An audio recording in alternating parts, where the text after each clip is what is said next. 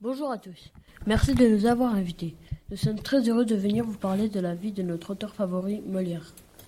Au fait, Molière, c'est son véritable patronyme Alors non, son vrai patronyme est Jean-Baptiste Poquelin. Quel est le nom de son grand-père et de ses parents Le nom de son grand-père est Louis Cressé et ses parents étaient Marie Cressé et Jean Poquelin. Quelle est la profession de son père La profession du père de Molière était tapissier du roi.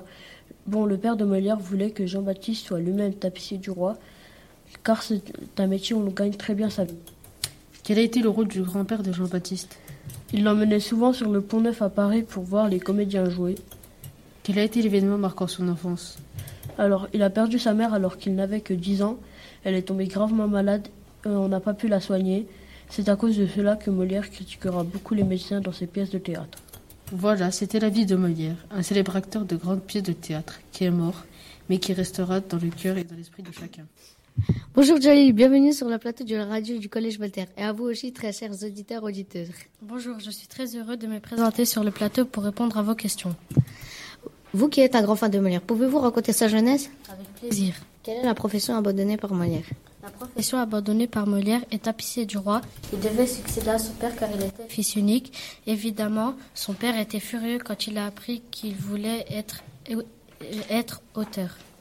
Quelle est la ville où il a commencé à jouer sur scène La- ses débuts sur scène ont lieu à Paris. Jean-Baptiste a rejoint la troupe de la famille Béjart.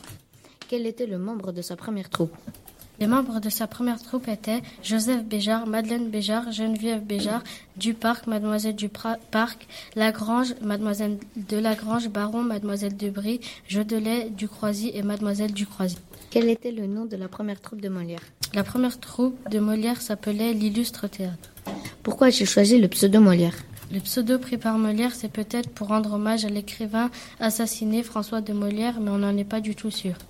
Quelles sont les difficultés rencontrées par Molière à Paris Les difficultés rencontrées par Molière sont la, concur- la concurrence des autres troupes, le coût des travaux pour leur théâtre et un passage en prison pour des dettes car ils n'ont pas pu payer les travaux, les costumes et les décors. Merci Jalil, c'était un immense plaisir de vous avoir reçu sur le plateau de la radio du Collège Voltaire. À bientôt pour une prochaine interview. Bonjour chers auditeurs, nous allons poursuivre notre minute culture. Nous allons accueillir nos deux chers invités, Anna et Lewad, qui connaissent par cœur les fourberies de Scapin. Pourquoi Molière part-il en province Molière part en province quand il sort de prison où il avait été jeté à cause des dettes de sa troupe de théâtre, Lustre Théâtre. Qui est leur protecteur dans le Languedoc Arrivé dans le Languedoc, il est immédiatement pris sous, sous l'aile du prince de Conti à Pézenas pendant plusieurs années. Quelle pièce joue-t-il chez le prince de Conti Là-bas, ils l'ont joué des farces, comme le médecin volant ou le docteur amoureux. Et pourquoi Molière repart-il à Paris En, 16- en 1758, le prince de Conti décide de mener une vie très stricte consacrée à la religion. Alors, alors il renvoie les comédiens et Molière car le théâtre est très mal vu par le clergé. Est-ce pour ça que Molière décide de repartir à Paris Oui, tout, à fait. Donc Molière revient à Paris, mais comment va se passer son retour Tout d'abord, quand exactement Molière est-il revenu à Paris Le 24 octobre 1658, Molière retourne à Paris.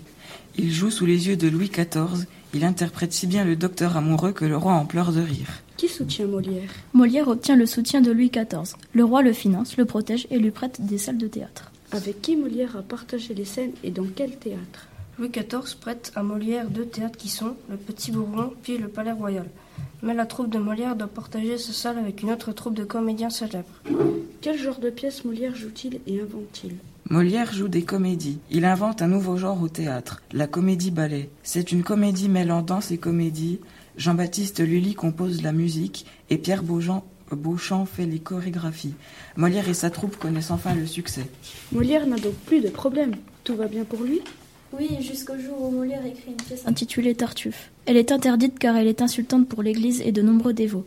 L'hypocrisie de Tartuffe, un dévot qui mène une vie de débauche, provoque un scandale. Les dévots qui pullulent avec à leur tête le prince de Conti qui était devenu l'ennemi numéro un de Molière font censurer la pièce. Molière se remet à écrire des comédies légères, en particulier les fourberies de Scapin. Nous allons vous parler des comédies de cet illustre écrivain. Pour cela, nous allons interroger des élèves qui ont travaillé sur le sujet.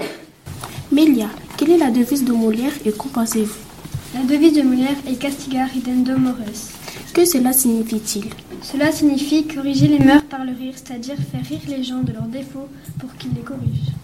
Merci Emilia de nous avoir donné ces informations. Maintenant, passons à la suite. À votre avis, Emilia, comment Molière fait-il rire Molière fait rire en créant des conflits, en introduisant le rire dans la grande comédie, en montrant le côté ridicule des personnages, et en créant des comiques différents, le comique de situation, de gestes, de mots et langage et de caractères. Et Nora, auriez-vous quelques exemples de pièces à nous donner Oui, comme les fourberies de Scapin. Et vous, Mélia, pourriez-vous nous donner davantage de précisions Bien sûr. La pièce a été créée en 1671, avec pour personnages principaux Scapin, Octave, Léandre, Arvente et Géronte. Le thème est le mariage forcé. La pièce est en trois actes. Il a aussi créé l'avare, il me semble. Oui, en 1668. Avec pour personnages principaux Harpagon, Élise, Valère, Cléante et Marianne. Il s'agit d'une comédie de caractère dont le personnage Harpagon est caractérisé par son avarice. Harpagon tente de marier sa fille de force tout en protégeant sa cassette pleine d'or. La pièce est en cinq actes. C'est exact. Il a aussi créé le malade imaginaire. Oui, en 1673, le héros, Argan, est persuadé d'être malade, mais qu'il ne l'est pas. La pièce est en trois actes. Oui. Avec pour personnages principaux Argan, Angélique, Cléante et Thomas. Tout à fait. Dans le malade imaginaire, le malade prend la vie du médecin. Et le médecin prend la vie du malade. Dites-nous ce qui a inspiré Molière pour ces pièces. Ce qui l'a inspiré pour ces pièces, ce sont les spectacles d'acteurs italiens qui jouaient des personnes prétentieuses et ridicules. Molière les a vus lorsqu'ils étaient enfants. Nous savons tous que Molière détestait les médecins. Mais pourquoi Molière détestait les médecins car sa mère est morte de maladie quand il était petit. Et les docteurs n'ont pas fait grand-chose pour la soigner et manquaient de sérieux. On peut remarquer qu'il se moquait d'eux dans des pièces qu'il a créées comme le médecin, le médecin malgré lui ou encore le médecin volant. Merci beaucoup, Mélia et Nora. Savez-vous que le fauteuil dans lequel Molière a joué sa dernière pièce est toujours visible à la comédie française Eh bien non, merci pour ce détail émouvant. Et merci à Amélia et Enora de nous avoir donné ces informations. Nous arrivons au théâtre de Grès. Trop bien Nous allons voir la pièce de Molière, Les fourberies de Scapin. J'entre, il y a beaucoup de monde au guichet. Oh là là, tu as vu ce magnifique plafond Waouh, tu as raison, tu as vu ce magnifique lustre qui pend du plafond Et regarde, autour du lustre, il y a une jolie ronde de muses. Mais euh... qu'est-ce qui est écrit autour des muses euh, attends, je crois que c'est des noms de musiciens et d'auteurs. Tu as raison, je vois Corneille. Je vois Corneille. On ne nous a pas menti, c'est un très beau théâtre à l'italienne. Tout en haut, c'est le poulailler ou le paradis, les places les moins chères où se mettaient les personnes les plus pauvres. Les balcons sont, sont vraiment bien décorés. Tu vois les masques peints Oui, ce sont des jolis balcons pour des jolies dames. À ce que nous avons appris, les dames s'y installaient car elles portaient des décolletés, pour que les hommes ne voient pas leurs décolletés. On les plaçait en dessous des dames ou par terre. Aujourd'hui, hommes et femmes sont mélangés. Regarde, il y a encore des baignoires sous les balcons. Et des loges d'avant-scène où les riches se faisaient admirer. Ce sont les personnes les plus importantes qui s'installaient là. Mais chut, le spectacle va commencer. Je suis tellement heureux de voir le spectacle. Chut Ah, fâcheuse poubelle pour un cœur amoureux. Dieu aux extrémités où je me vois réduit. Tu viens, Sylvestre, d'apprendre au ton père revient Oui.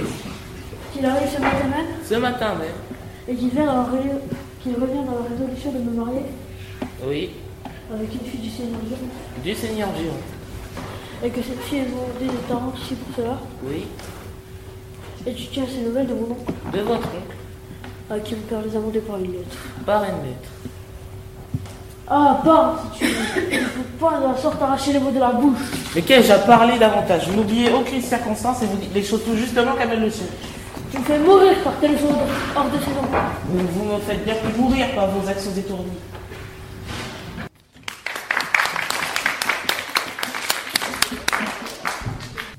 Après cette matinée au théâtre de Grès, passons à la critique de la pièce des fourberies de Scapin que nous venons de voir. Quel est le sujet de la pièce Cette pièce raconte le conflit père-fils avec une touche de romance. Il y a deux familles aisées dont les pères sont des commerçants avares. Pour renforcer leurs relations d'affaires, ils veulent marier leurs enfants. Qu'avez-vous pensé des comédiens Pour le jeu des comédiens, nous avons trouvé que c'était très réussi. Surtout Zerbinette, car son rire était très contagieux. Tout faisait vrai. Et Escapin, dans la scène du sac, avait bien imité les accents des mercenaires étrangers. Géronte a également bien joué dans la scène du sac, faisant trembler la toile tant il avait peur. La musique vous a plu La musique rajoutée était une très bonne idée. Ça mettait du peps dans les scènes. Le décor avait l'air réel. Le décor était bien fait, on s'y croyait presque. Il représentait le port de Naples, mais il n'y avait pas assez de changements de décor entre les actes. C'est dommage. Qu'avez-vous pensé de l'intrigue euh, À la fin, il y avait trop de coups de théâtre, tout était trop joyeux, trop beau, trop bisounours. Mais la pièce reste excellente malgré les petits défauts. Viens voir les comédiens, voir les musiciens, voir les magiciens qui arrivent. Viens voir les comédiens, voir les musiciens, voir les magiciens qui Cette arrivent. émission a été réalisée par la classe de 5e 2 à la technique, l'INSEE, Janice, Moussa et Célestin.